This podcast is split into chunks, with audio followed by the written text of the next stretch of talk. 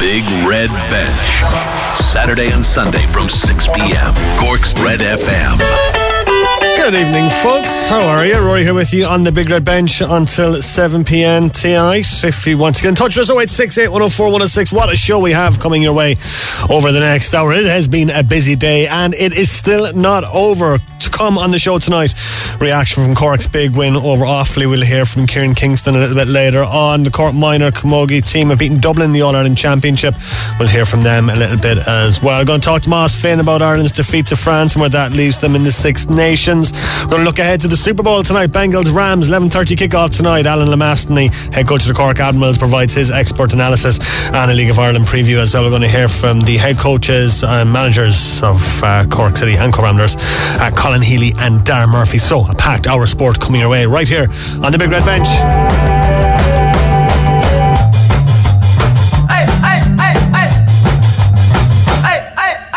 Hope you're enjoying your Sunday evening. Thank you very much indeed for joining us on the Big Red Bench tonight. Rory Hagan is my name, taking you through for the next hour. And as I said, it is going to be a busy one. Going to wrap up today's action though before we get started. As I mentioned, the hurlers making it back-to-back wins in the Alliance Hurling League Division 1. 425-115 was how finished in Bury against Offaly today. Shane Kingston top scoring for the Rebels with 2-8. Conor Lehan and Darifid Skibbon also finding the net for the Rebels as well. We'll hear from Kieran Kingston in just a little bit. Next up is a trip to Limerick in a fortnight. Also in Group A today, Wexford beating Clare 220-120 is how that finished today at Cusick Park. And Kilkenny going head-to-head today, and that finished in a narrow win for Tip. Finished Tipperary 219 and Kilkenny 118. Elsewhere in the same section, Waterford have beaten Laois 731-19 points at Walsh Park. In Camogie, the Cork Miners beating Dublin today in the All-Ireland Championship down in Castleroe 215-5 points was how that finished. In football, Liverpool have won 1-0 away to Burnley today. We can get a full-time report on that game from Peter Smith. Burnley 0, Liverpool 1, with Burnley left to regret not maximising their first half chances, three of which fell to £12 million striker Violet Weghorst, who displayed a series of indifferent finishes. Burnley's fighting spirit was undeniable. Liverpool were made to work every step of the way for their victory, handed to them by Fabinho's short-range finish after Mane had stooped to flick on a 40th minute Alexander Arnold corner. It ended Burnley 0, Liverpool 1. Keeping their title hopes alive are Liverpool, 9 points behind now with a game in hand. Boss Jürgen Klopp happy with how his side got the win today. They didn't have to do a lot, if we are 100% honest, because each ball in the air was so tricky to defend, and because it was really the wind came from all directions, so we played the circumstances instead of suffering from it. Huge win for Newcastle today. 4 points clear of the relegation zone now with a 1-0 win over Aston Villa. Stephen Goldsmith. Newcastle 1, Aston Villa 0. Aston Villa's winless run at St James's stretches into another year, but far more relevant is what a third successive win does for Newcastle. A nice little 4-point buffer now exists between them and the bottom three.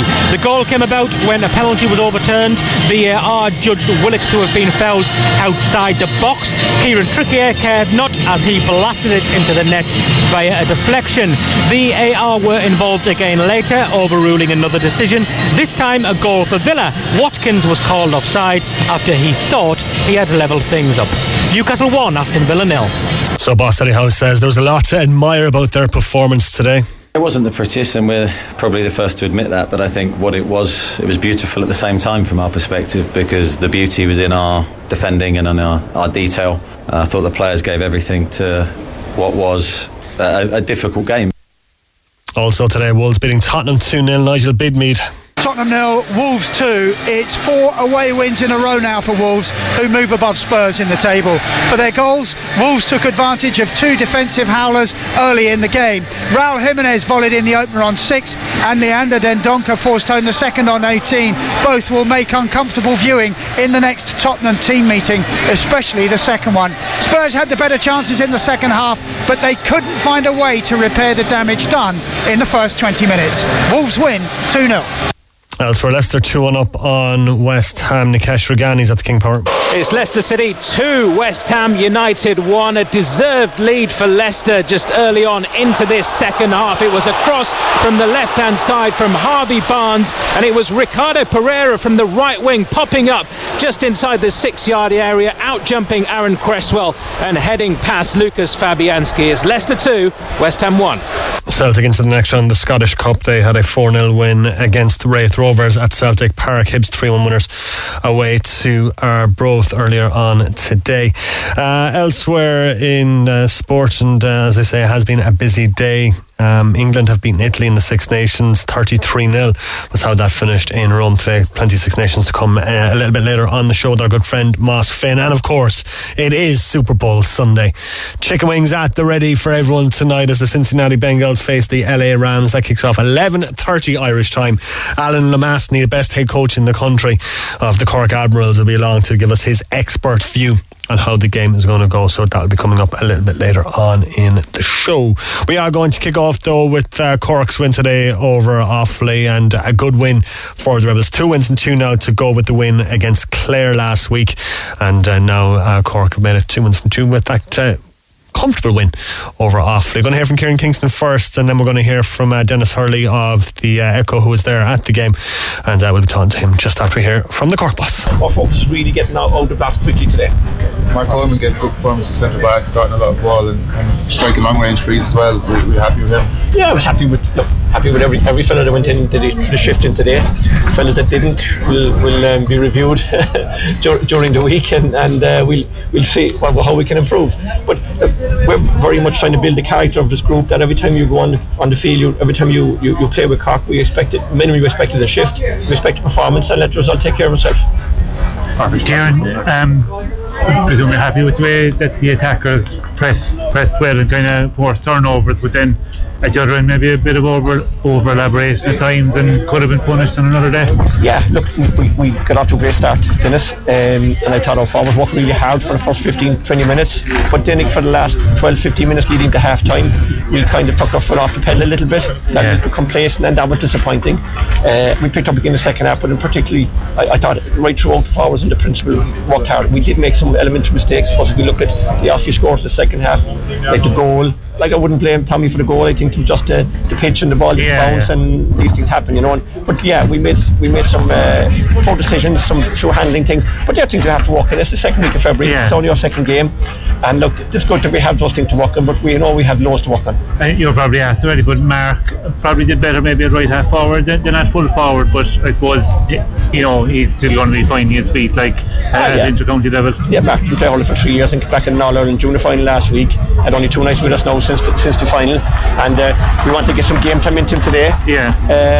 And then in the second half, like we gave us a bit of a breeze. We said we'd bring him out to half forward and see how that would go. Yeah. And he put a really good shift in, and look, he lost an All-Ireland final by a point last Saturday, went back in with us on Tuesday, which is a testament to the character he is and how much he wants to be involved in it. Yeah, and just great, I suppose, that you have such depth like that. You had the few changes from last week, but it was hardly noticeable like that you were able to bring in lads and still kind of come out with a good win. Yeah, like the importance of the panel is crucial in the league, because you're going from game to game, and for us it is also because you're in the middle of a college campaign, which we used to see out now. There's more lads come back to us, but that's important for us to be building our panel, because the championship again is very, very tight schedule, and you need a panel of players. You can fella gets an niggle in the first round of the championship and he could miss 2 games. Yeah. So it's important that you have a number of players that you can trust and that will put in a shift and for the group, that's what we're trying to build. And it leaves things nicely poised now for the shift to the Gaelic grounds in 2 weeks' time, given how Limerick haven't done in their first few games. Yeah, we haven't even thought about it, as I said, beyond today, but we'll start reviewing this now, reviewing this game next couple of days, and then planning for the next one. There's a lot of third legs after today, because that's pitch really heavy, and we start focusing on that next. We know what a massive challenge that is, going up to the Gaelic grounds any time. Today was a huge challenge coming up to Borough, and the Gaelic grounds will be a bigger challenge again. Alright, that was Cork boss Kieran Kingston in conversation with Dennis Hurley. Dennis joins me on the line now to talk about Cork's big win over Offaly. And Dennis, was that as comfortable as the scoreline suggested? It was really, Rory. Cork went for the jugular, in fairness. They had 2 goals scored in the opening 3 minutes. By the 14th minute, it was 3-6 to 2 between then and half time, but 3-12 to 8 half time lead. lead, there was never going to be in doubt in the second half, and Cork were able to empty the bench, give two players game time, and just cruise to victory. Yeah, Shane Kingston top in the second half, so leaves them nicely placed now after their two matches. Yeah, Shane Kingston top scoring with 2-8 today, Dennis, as well. He looked like he was in red hot form. Yeah, Shane was on the freeze even in the second half when Patrick Horgan came on, but he was in the freeze in the Offaly half, I say. Mark Coleman landed 4 from his own half, but yeah, definitely a bright performance from Shane, and the whole of the attack, like you heard me ask Kieran there, like there was a real sense of defending from the front that put Offaly under pressure, forced turnovers. So when you're winning the ball close to the opposition goal, gives you a great chance of scoring. Cork a bit sloppy in the second half, maybe. I think they had 10 wides altogether in the second half, only 5 in the first half. But again, when the match is won, it's hard to stay fully keyed in. But Darifid Skibbon in midfield as well. He got 1-2. Conor Lehan got 1-2. Mark Keane got a point, but he was very involved, especially in the second half, when he moved to wing forward. So a lot of encouraging performances, but I suppose you just take the caveat that it's the middle of February. But in saying that, better to have 2 wins than 2 losses. Yeah, I was going to mention Mark Keane. First start for him, a lot of eyes on him, obviously, heading into today's game. And as you mentioned there, Dennis, a decent enough performance from him. Yeah, he started to full forward, and I suppose you'd say Cork maybe didn't fully utilise him, as a target man. He was fouled for an early Shane Kingston free, all right, and then for the second half, they moved into right half forward. He won 2 Cork puckouts. He won an Offaly puckout as well. So he was definitely more influential there, and he scored a point, and he was involved in a few other scores.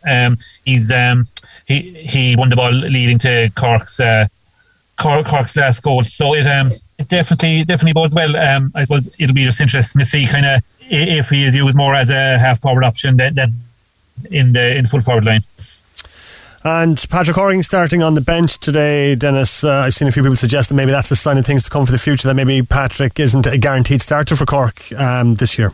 I'd be surprised if that was the case, but you never know. I suppose that he was Efton reserve last week, and Kieran commented afterwards just what a luxury it was not to have to use him. I suppose they're cognizant of the fact that he is in his mid-30s now, but he's still going to be a vital player for Cork throughout the season. I suppose the fact that the league ramps up into the championship, and then you have such a kind of a quick schedule. Cork probably want to make sure that they have enough options if anything was to happen to Patrick, and I think they've shown now. Like last week, he wasn't involved at all, and they still posted a good score today. They got 4.25, and he only got a point to that. He was unlucky that it wasn't a goal, in fairness, but I would expect him to still be a key man when the championship does come around. It might be the case that they kind of go horses for courses, depending on the opponents in that tight Munster championship schedule. But I'd be surprised if it was only a bit part role. All right, Dennis, thanks so much for talking to us. Cheers, Rory. Bye. Yeah, great to talk to Dennis Hurley there of The Echo following Cork's win over Offaly today. Good start, 2 wins from 2, but as Kieran Kingston mentioned, it's still only the second week of February, still only the second week of the league. Plenty of hurling to be done between now and this summer, so look, it's promising. It's promising, 2 wins from 2. It's all you can want. Right, going to hear now from the Cork Camogie Miners. They've beaten Dublin today in the All-Ireland Championship. 2-15 to 5 points was how it finished down in Castle Road. The hardest working man in the business, Mr. Ger McCarthy, down there for us. And he got to speak to boss Gerry Wallace. Okay, Gerry Wallace, Cork Minor Camogie manager, comprehensive victory over Dublin today. You came here to do a job, you got the job done. How happy are you with the performance? Very, very happy, Ger. I felt after last Sunday in Galway we had some things to build on and to work on, and I suppose the biggest thing we took out of last Sunday was that we needed to try and improve our scoring ratio. And fair play to the girls today in blustery conditions, very difficult underfoot conditions here this afternoon. Like we're after getting 2.15, and it's a great day's work. So we've now qualified for the All-Ireland quarterfinal or semi-final. Yeah. So we set out to do what we did, and we've done it now, Jess, so we're very, very happy. You also utilised your substitute bench very effectively today. I mean, you want to give girls game time as often as you possibly can, and this is a good situation to put them into. How happy are you with the people that came off the bench? I was delighted with Tia Coleman. She came in at right half back. We found Tia in the trials, so it was a good process there back in December and November. She plays her camogie with St Fanahan's up above the Mitchelstown area there. We got the girl Chloe Raghani to go have a look at her today there. And like, we took a risk, I suppose, by using our five subs, you know, 10 minutes into the second half. But we're going to play Wexford now next Sunday in a challenge match in the WIT, so I can guarantee all the girls that are on the panel that didn't play here today or didn't participate in Galway will play next Sunday. It'll be there to see, can we build and strengthen the panel for the two challenges that could be ahead of us, like the semi-final of an All-Ireland quarter-final, hopefully a final again, like, you know. Yeah, that gap we spoke about before in the Big Red Bench, it is a bit of a hindrance, because you play your two matches in, you know, one after the other, then you've got to wait for Dublin to play Galway, and now you've got to find other matches to play. But look, I mean, you are where you want to be, but it would be better, I would imagine, from a management point of view, if you had more regular games coming into it. Well, it would, Gerry, yeah. And I suppose in the number of years that I've been involved, it was a group of four, so this year it's just a group of three, so we always had a third game, a third championship game. This year we don't, so we've got to go with it now, and look, we're experienced enough, long enough at it now, so we are to know that we'll have to build our momentum again slowly but surely. The girls are going to get the week off now. I'm going to give them all the week off. We all need a rest. Management, everyone needs the week off, and our starting point for the All-Ireland semi-final, quarter-final is against Wexford on next Sunday in a challenge match down in the WIT. We're looking forward to that, Ger. So once again, thanks everyone. And look, you're in a good place. I'm going to let you go. And one last thing I was going to say to you, you've got a lot of players on your forward line that can get scores, but Orla Cahalan popped up today with two very impressive goals. Yeah, Orla did the work last week. I think I complimented her earlier in one of my interviews with you earlier in the week. Like, Orla did fierce work in Galway last week when we were in a right battle, 8 points to 6. This week she expressed herself more. She stood up to what that question I asked them in the dressing room before the match. I said it was the one thing we could only build on. We couldn't change the way we wanted to play. We couldn't work on the hooking, the blocking, the flicking, the defence, but what we could work on was getting more scores. And today Orla Cahalan showed her class. Like, the goal she got in the first half there, Jordan, was fabulous, cracking. But I go back again to our full back and our centre back. They're two great women for Camogie as well. I would say, looking back on the 2015 and the when I started in 2018, I had this group that won the first All-Ireland and minor for Cork. I can tell you this group are very much like that group, Ger. There's characters in this group that are very much like that group. There are girls, I think, that are going to be involved with Cork for a long time, so there is, so okay, upwards and onwards. Good stuff, congratulations. Thanks very much indeed, Ger. Thanks. Yeah, that's Gerry Wallace there, the Cork minor boss, speaking after today's win over Dublin. You can hear from the wind there how windy it was down in Castle Road today, but yeah, a great win for the Rebels, 2-15 to 5 points is how it finished. Going to hear briefly from Captain Orla Mullins. Now I'm here with Sarsfield and Cork minor Camogie captain Orla Mullins following Cork's 2-15 to 5 points victory over Dublin. Orla, first of all, congratulations on the win. Thank you, Ger. Thank you very much. A good win in the end, but how hard was it out on that pitch today? It was quite a soft pitch, and Dublin really kind of put up to you there in the first half. Yeah, the pitch, it wasn't in great conditions. It was hard to work on, but look, with all the training we've been doing, we fought through it and we did our best, and the score proves it today, and we've been working hard all week, so yeah. Yeah, and you're coming off a big win as well up in Galway. That was a really tough game, so 2 wins on the bounce. Must be delighted with that. Yeah, it's a great achievement by us. We've been training hard, so we've earned it very well. I just hope now we can keep going with it and keep winning and keep our success going. Lovely honour for you and for your club to be captain this year. You must be delighted. Yeah, it is an honour. Let's laugh now, but yeah, I'm loving it, and all my family are here supporting me as well, so yeah. Yeah, it's a gale down there in Castle Road where Joe was speaking to Captain Orla Mullins. We heard Orla Cahalan being singled out for praise by Gerry Wallace there. Joe got a chance to speak to her afterwards. Now I'm here with 2-goal hero Orla Cahalan, who helped Cork minors to a big victory, 2-15 to 5 points in today's Tesco Ireland group championship here at Castle Road. Orla, first of all, congratulations. Thank you. A good win for Cork today. You got 2 goals, but it was a real team effort. It looks like you have a really good team, and the squad, everybody seems to be getting along quite well. Yeah, definitely. Gerry definitely brings us all close together in training. We do a lot of team bonding drills at training, and it shows in our playing. How tough was it out there today? I know the scoreline, it was a good win for you, but the pitch conditions at Dublin were pretty tough. Yeah, exactly. The conditions were bad, but we were kind of used to it now. Since last weekend in Galway, the conditions were the same, so I suppose that gave us the edge over them. And it helped. That's Orla Cahalan there speaking to Ger after today's win, so congratulations indeed to the Rebels on that fantastic win. Into the last 5 minutes, Leicester City still 2-1 up on West Ham. We'll get your full-time report on that one in just a bit. Alright, we're going to talk rugby now, and defeat for Ireland last night in Paris against France. Decent performance, I thought, though, from Ireland. Performed very, very well in the absence of Johnny Sexton. Joey Carbery definitely stood up and played well, but I suppose the big question was why kick for goal with 8 minutes when you're 8 minutes left, you're 6 points down, why not go into the corner? That's been the topic of debate. It's been in every match report that I've seen. It's been in every discussion that I've had with people about last night's game. It's been in every tweet I've seen about the game. Why not kick for the corner instead of going for goal with 8 minutes left and you're 3 points down? I put that to Moss Finn. I will put that to Moss Finn. He's going to join us on the line in just a little bit. First though, going to hear from Ireland boss Andy Farrell and his thoughts on yesterday's performance.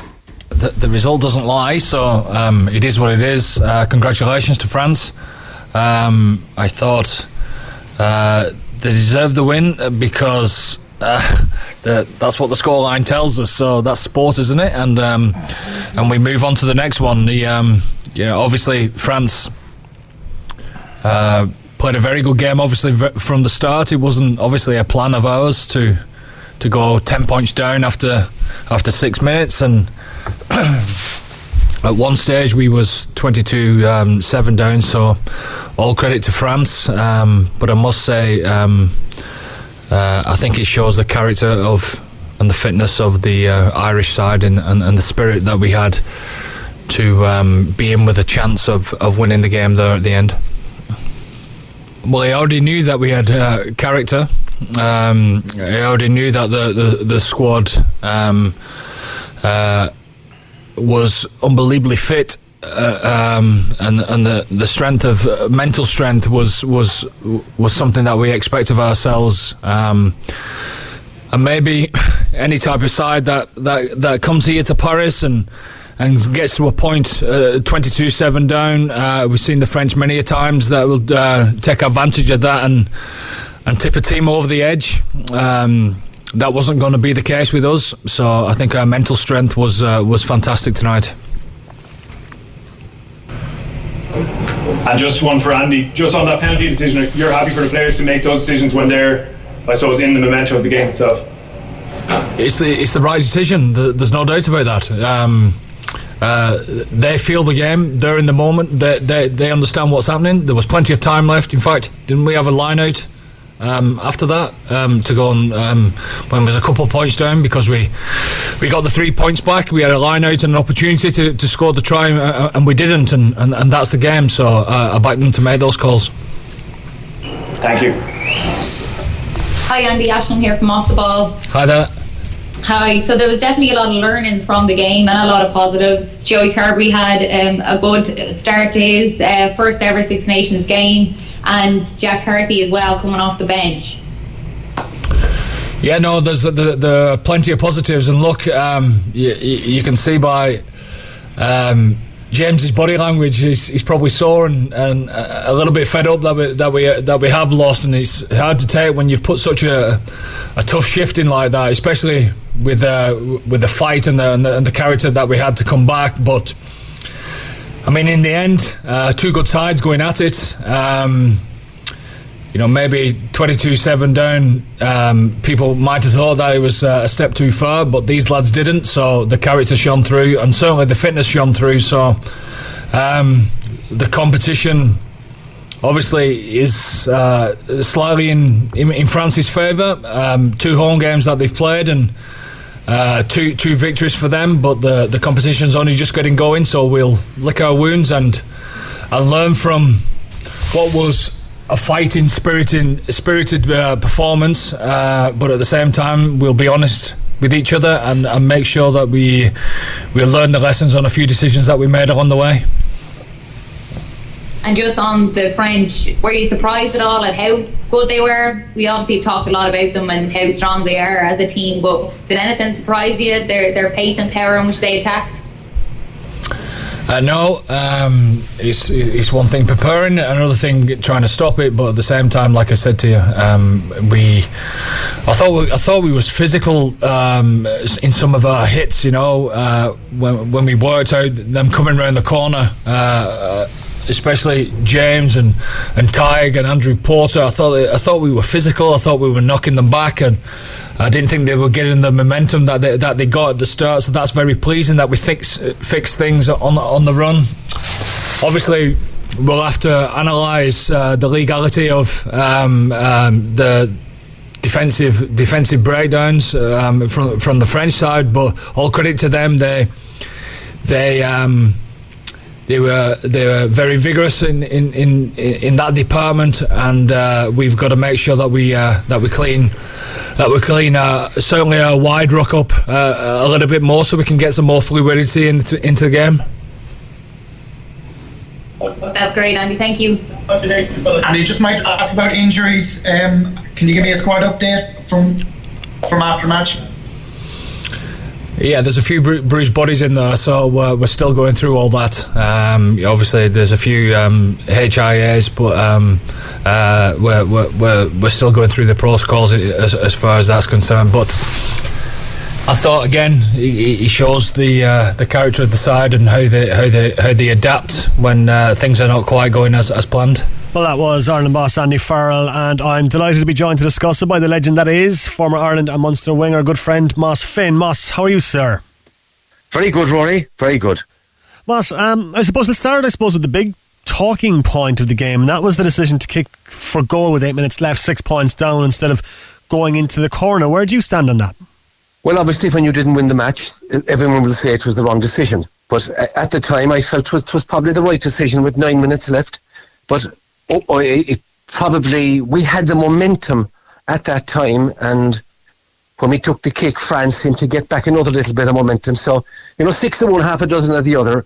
I personally would have gone for the corner. We had scored from a maul moving forward just before it, so, and we had momentum. I would personally have gone for the corner, but having said that, I wouldn't criticise them either, because if we had won the match, it would have proved to be the right decision. But given the momentum that we had, we possibly should have gone for the corner. Overall, Moss, this was a decent enough Irish performance. It was what you call a real test match, and a fantastic game of rugby, and a very, very good Irish performance. I would agree with that 100%. We were 10-0 down after 6 minutes, 22-7 down after 44 minutes. Traditionally, an Irish team would collapse in that situation. But this team is made of sterner stuff, and they came back in, and having been well beaten for a long period in the game, had a realistic chance of winning it. So it was a fantastic, entertaining game, and it shows us the level we have to aspire to if we want to have a realistic chance of possibly winning a World Cup. The physicality of that French team, Moss, was something else, but I thought Ireland did well to stand up to it. They did, and I alluded to it last week with Colin there, that we played Wales, and Wales lacked physicality in their front five, and we basically beat Wales up and won the match. You can't do that with the likes of what I call the elite teams, like South Africa, England, New Zealand or France, and their power is absolutely awesome. You saw the time, like La Rochelle have some of that pack, and they beat Leinster up there when Leinster had won something like 300 matches in a row, and La Rochelle came along and beat them up.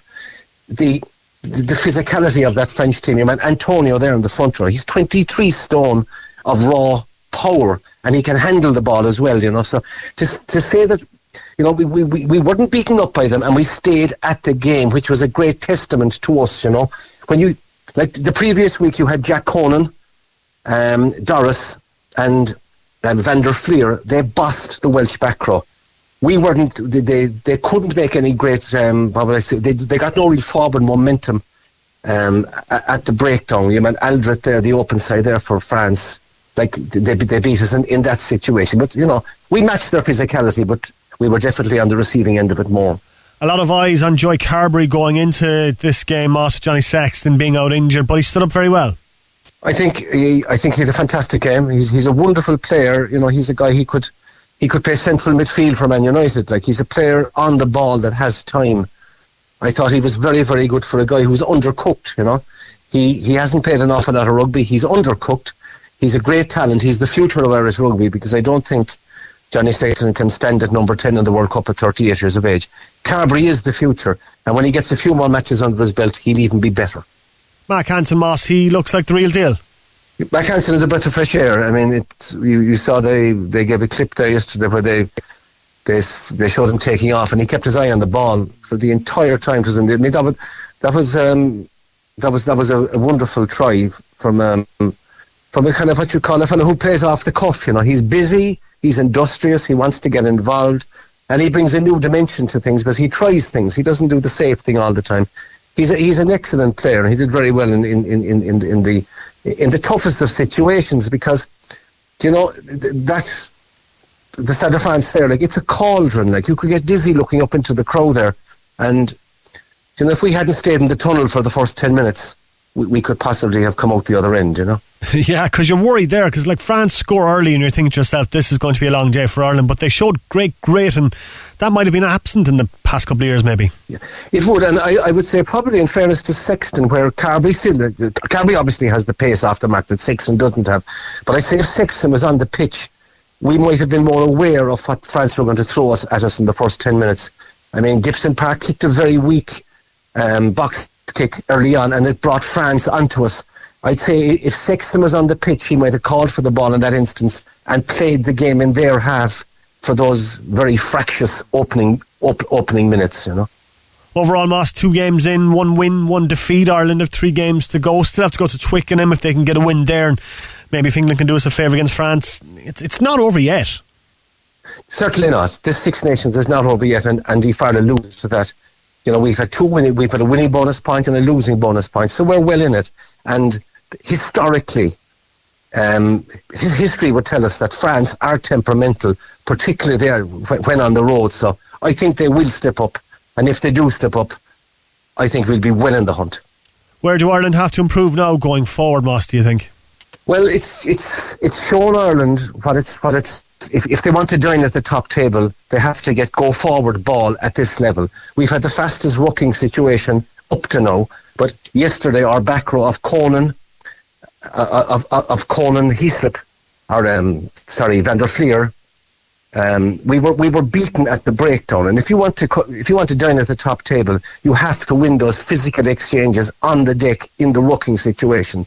And I'm quite sure Farrell We'll try and do that in training, and trying to make them more aware of it. It's very difficult to replicate physicality in training, because you probably don't have the actual beef in the training squad against you to do it. So, but at least they know that's their aspiration, and no better man than Andy Farrell to do it. Like, he played rugby league. He knows really about physical contact, because that's a much rougher game than rugby union. But I think he was outmanoeuvred slightly by his adversary Sean Edwards there, who has brought French defending to a new level. France never defended very well before, because they didn't concentrate on it, but Sean Edwards has brought that French team, he's another rugby league man, to a different level of defence. We'll have to conquer that, we'll have to get a different level of offence, and Andy Farrell, I think, is very much aware of that and will address that. Will Farrell make changes now, Moss, for the Italy game, or will he stick with the core from the last 2 games, you think?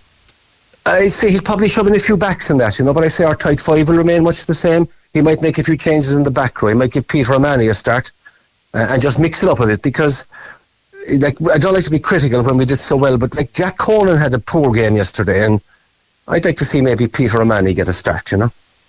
Finally, Moss, have to mention Irish rugby losing an absolute giant in Tom Kiernan recently. You can see from the tributes pouring in from him that he was just an absolute icon of Irish rugby. He was an icon of Irish rugby, and a great friend of mine, Rory. I'll be honest with you, he nurtured me as a young fella in Prez, and he was always an ear that I could go to if I had any trouble or anything like that. And he was an absolute icon.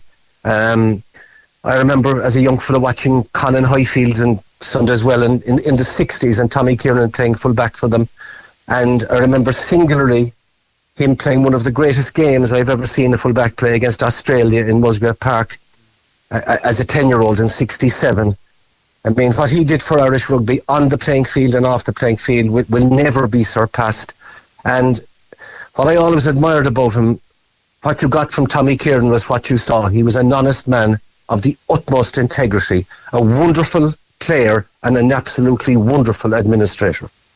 Yeah, and seeing all those tributes coming in for him, Moss, must have made you very happy to see how widely loved he was. Absolutely, particularly in world rugby. I mean, there was a time there where in 1995, when the game was going professional, and the English, as is their wont, were trying to go it alone and turning their back on the Six Nations. But himself and Vernon Pugh there out of the Welsh Rugby Union, they stuck at it, and they alienated England from the initial European Cups, and eventually they put cap in hand and came back in, and that was great manoeuvring. I mean, he showed great political skill in that regard, And, you know, he was a determined rugby player. He was also very determined off the field. And he had a good life, 83 years of age. But he is a terrible loss, and a terrible loss to all administrative power at top level in the European game. We'll have to try and very hard to replace, you know, but a wonderful character and a very witty man in his own way. If you, I knew him privately, and you could have great fun with him. You know, he had a very sort of roundabout way of saying things, that he'd say things very differently to anybody else, but you knew profoundly what he meant. It was different, but it was very accurate. You know, he was one of the greats. And just on a personal note, like I had been dropped in 1979, I got injured, and he brought me back from oblivion in 82, and when probably no one else would have. So any success that I had later in my career, I put it singularly down to him. Lovely words, Moss. As always, an absolute pleasure. Yeah, no problem, Rory. Lovely stuff there from Moss Finn on the late, great Tom Kiernan, who passed away. And just as I mentioned to Moss, just the amount of columns and tributes that have been paid to Tom just shows you how widely held he was, not just in Ireland, as Moss said, but in world rugby as well. But lovely to hear from Moss Finn talk about his friend, the late great Tom Kiernan. I'm going to take a quick break. When we come back, going to talk Super Bowl, going to hear from Cork City and from Cove Ramblers. The Big Red Bet, Game On, Saturday and Sunday from 6pm. We were just talking about Tom Kiernan before the break there. Rory Noonan from The Echo sent me a lovely picture of Tom playing GA for Douglas. Played for a year with the club, Rory says. Even organised a challenge match against Con as a fundraiser for the club here, and there's a photograph of Tom Kiernan playing for Douglas in 1971 in that fundraiser against Cork on. Fantastic photograph, and thanks indeed to Rory for sending that on. Leicester have conceded late and they've thrown away all 3 points against West Ham today. Nikesh Raghani was watching. Leicester 2, West Ham 2. A goal in stoppage time for West Ham, giving them the point, and this will feel like another defeat for Leicester. They were bossing the game once they equalised through Youri Tielemans' penalty, then took the lead through Ricardo Pereira.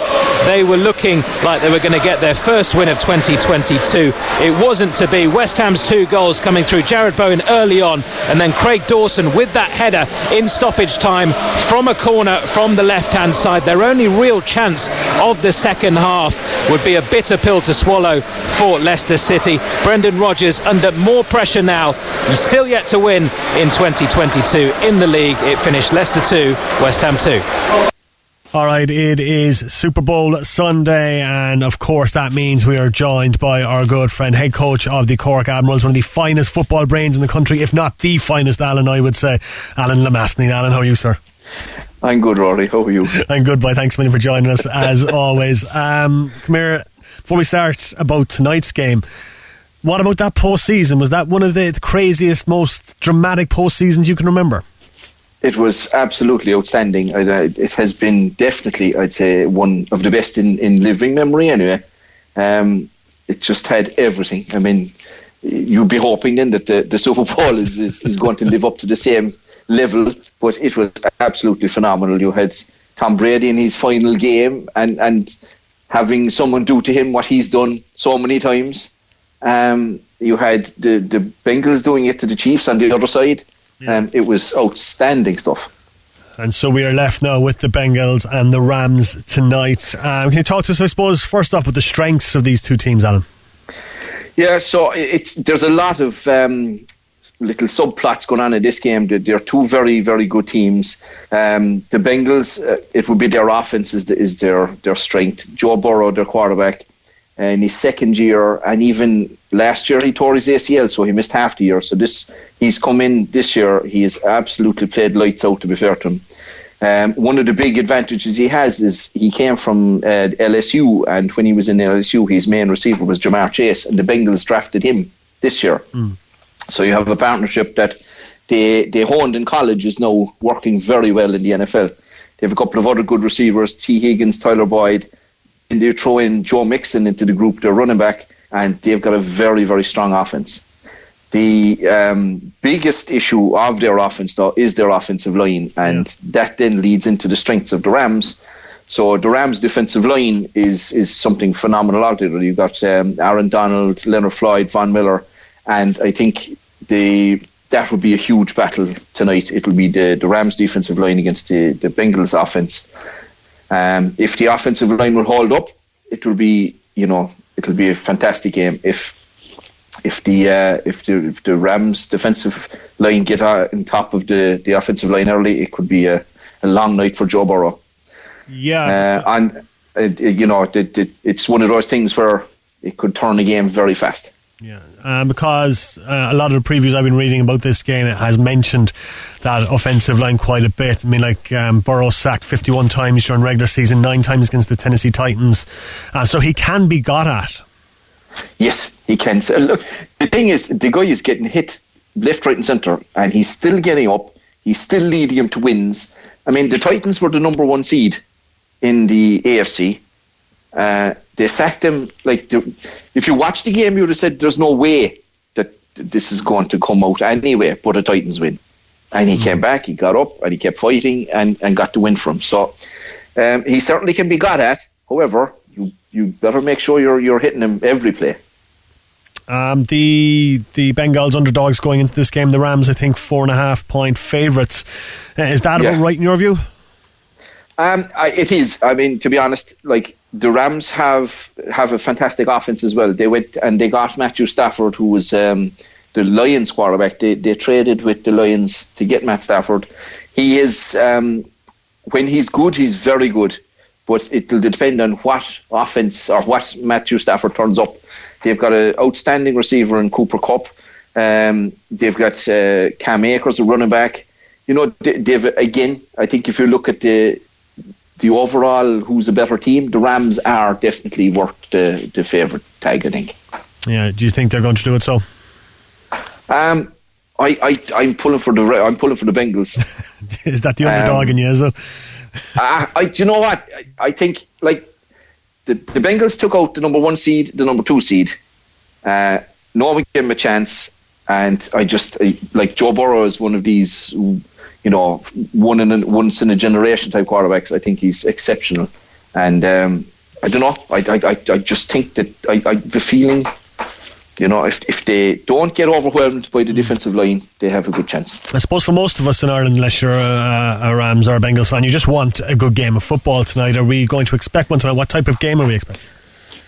Yeah, I mean, I think everyone is kind of thinking it should be a close game.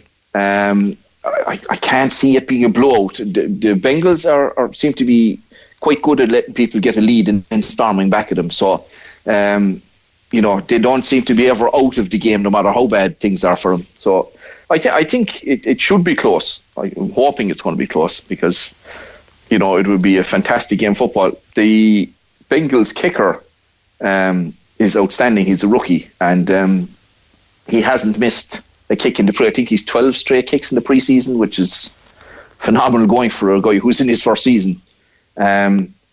I think he just seems to be so relaxed. So if it came down to it, I could see maybe he pulls it out for him.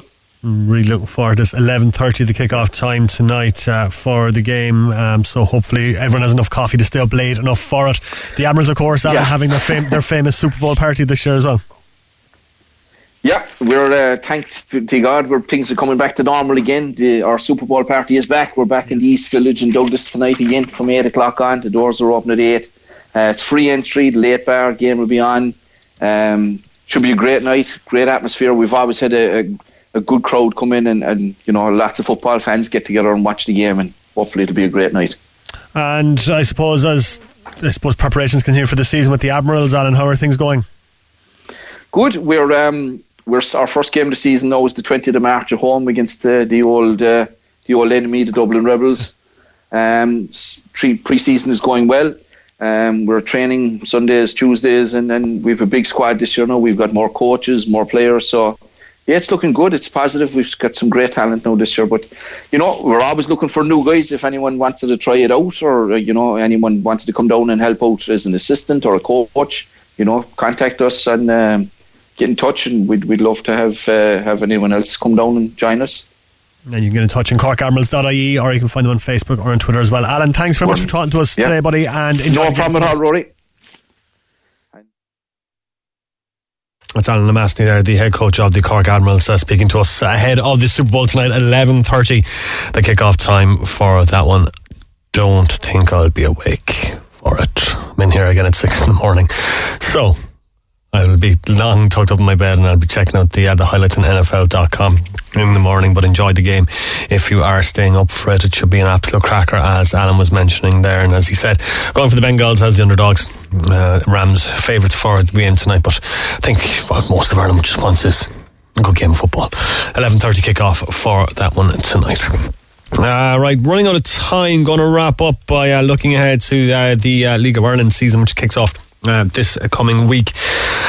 Cork City rounding it off with a 1-1 draw with Shelburne on Friday, rounding off the pre-season I should say. Ramblers beating Fermoy 5-3 today in their last game before kick-off on Wednesday. Going to hear now from the Ramblers boss Darren Murphy. We heard from Colin Healy yesterday.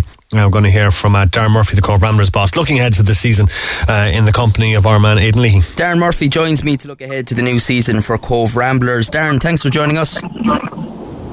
No worries. I suppose this will be your first full season. How have you found pre-season and preparations over the last few months? Yeah, it was a heavy off-season. Obviously trying to get a squad together, get every player is out of contract and then get players in, and planning your own pre-season, then getting back into on the pitch. There's a bit goes on in the background with the club. So it was a busy enough period, but look, we got there, and the pre-season preparation has gone well. We played some good games, and we've had a lot of players to look at, and we put a good squad together. What have you learned, I suppose, from last season, taking over midway through the year, that you can take into this year? Lots. Look, you're learning all the time. I think you're learning every game. Especially when you go play different teams. Different structures, teams playing different ways. Different size pitches. Everything comes into play and comes in. I suppose you're prepping every week for a different game. So, yeah, I think just again, the research and watching previous games and watching games you've played and self-assessments and stuff like that of the team. It's very important for us, I think, look, that's the main point, isn't it? I suppose squad-wise, who should we be keeping an eye out for this year? What new faces have impressed you the most so far? I think Cove is a collective squad. I wouldn't like to pick out one or two names. I think everyone in the squad is important. I think when you look at our squad overall and what way we play and what way we're structured, everyone is important, and everyone has to do a different shift. And even looking on last year, and how many, there wasn't one player who probably didn't get minutes at any stage. So it's vital, I think, that we have a strong team and a strong squad in the background to come in and fill places. Because look, you will pick up injuries, you will pick up suspensions. Hopefully, not too many this year. And I think as a collective, we need to be strong as a team as well that way. I suppose naturally all teams in the first division will ultimately want to get promoted, and I'm sure that's a strong objective as well for Cove Ramblers heading into this year. Yeah, look, the value is the place in the Premier Division, and we're the second top tier league in this country, and there's an opportunity to go to the top tier league in this country, and I think that's a valuable prize, and that's what every club strives to do. That's why every club is trying to get better every year. The players are trying to get better. Obviously, football's adjusting, and it's getting more athletic. And you have access now to your gyms, your strength conditioning, your nutrition. So every player is striving to be that better player. Longford up first. I suppose it's always important to get off to a good start, isn't it? Yeah, I think. Look, as I said, it's a long season this year. There's extra games, and with that brings I suppose more work rate from the players on, and more on your body and more off the pitch. And Longford are a team now that have come down from the Premier Division and played at a good level all last year. They're going to be a tough opposition for the first game of the season. They like to play football. They've a good big pitch as well. Yeah, I think, look, we've done our homework on them, and all you can do is prep our lads in for the first game, and I suppose, it'd be great to make a good start. And I think, look, every team is going out at the start of the season to try and win the first game, and you know. But I think it's important that you stay grounded and look where, you know, what you're doing as a whole season. I know a lot of people say, oh, you need to start well and you need to do it. Like, it's a long year, and you need to stay in there, whether it's the start, the middle, or the end. You know, you need to be competitive all year round. Just before I let you go, Cove Ramblers as a club have been making a lot of strides over the past couple of years, and there's more funding announced as well during the week from the Sports Capital Grant, so off the field as well things are quite positive. Yeah, look, they've done a lot of work in the background. I'm sure you would have saw the size of the grant. Like, I would say the amount of work that they've done to get that grant is, you know, like is admirable. I know they put in a lot of hours off the pitch. And, you know, like to have that size of a grant then at the end of it, you know, shows that work rate. It's great for the club. It's great for Cove football, you know, and hopefully it'll be invested well. I know they have a good projection plan towards what they want to do, doing up the ground and making it more attractive for fans to come in and families, you know, and yeah. Even in around the academy, it's getting better. You know, like, you want to play for the club because of the structure in the background, and it is important, and it's important as a League of Ireland as a whole that our clubs, you know, have these facilities and they can produce like a good match day experience for the fans, but also an attractive place for the best talent in Ireland to play their football. Absolutely. Well, Darren, best of luck for the season, and I'm sure we'll catch up again with you soon. Brilliant. Thanks, Aidan. Big Red Bench on Cork's Red FM, and that is Darren Murphy of Cove Ramblers looking ahead to their season in their centenary year as well. Club's 100 years old this year. Congratulations to Cove Ramblers and to everyone involved as well for that grant as well that Aidan was mentioning, €300,000, significant amount of money for Ramblers, and as Darren was mentioning, a huge amount of work going in behind the scenes to get that over the line. So it's going to be a big year for Cove Ramblers. We wish them the very, very best luck indeed. We heard from Colin Healy yesterday after the 1-1 draw with Shelbourne. Colin had a bit of a sit down with him earlier on in the week to preview Cork City season, and this is a little bit of what Colin had to say to Colin. We're here in the manager's office in Bishopstown ahead of the new season, very fancy, with Colin Healy. And Colin, I suppose we were just talking about it off air there, great to be back and great to be getting ready for a new season. And I suppose looking ahead to this season, it's probably a bit different to previous years, certainly last year, in that there's a bit more expectation and you probably have a stronger squad as well. No, it is. Listen, it's great to be back. I suppose it's great to have the fans back as well. You know, as I said, it's important that they're there at Turner's Cross. That is, it's a special place to play your football. As I said, we brought in some new players. I think we're in a stronger position than we were last year. Listen, the players they're training well. We've had some good pre-season games, so they're looking forward, obviously, for tomorrow night, but they're looking forward to the break game as well. You mentioned new players coming in and so on. Last year was quite a young squad, I suppose, and as you said, you gave a lot of young guys opportunities. This year you brought in the likes of Kevin O'Connor's back, Ali Gilchrist is down from Shells, you've Duna in, you have Keating as well. A lot of new guys in there, and they're going to play a big part this year, and it's probably a real kind of strength and core to the squad, isn't it? Yeah, no, it is. The players that you mentioned there, listen, they're good lads. They've settled in very, very quickly. So I'd like to think they will make us stronger. But they're good around the place as well. They're good in the dressing room. They're good on the training pitch, which is important because, yeah, we still have young players within the team.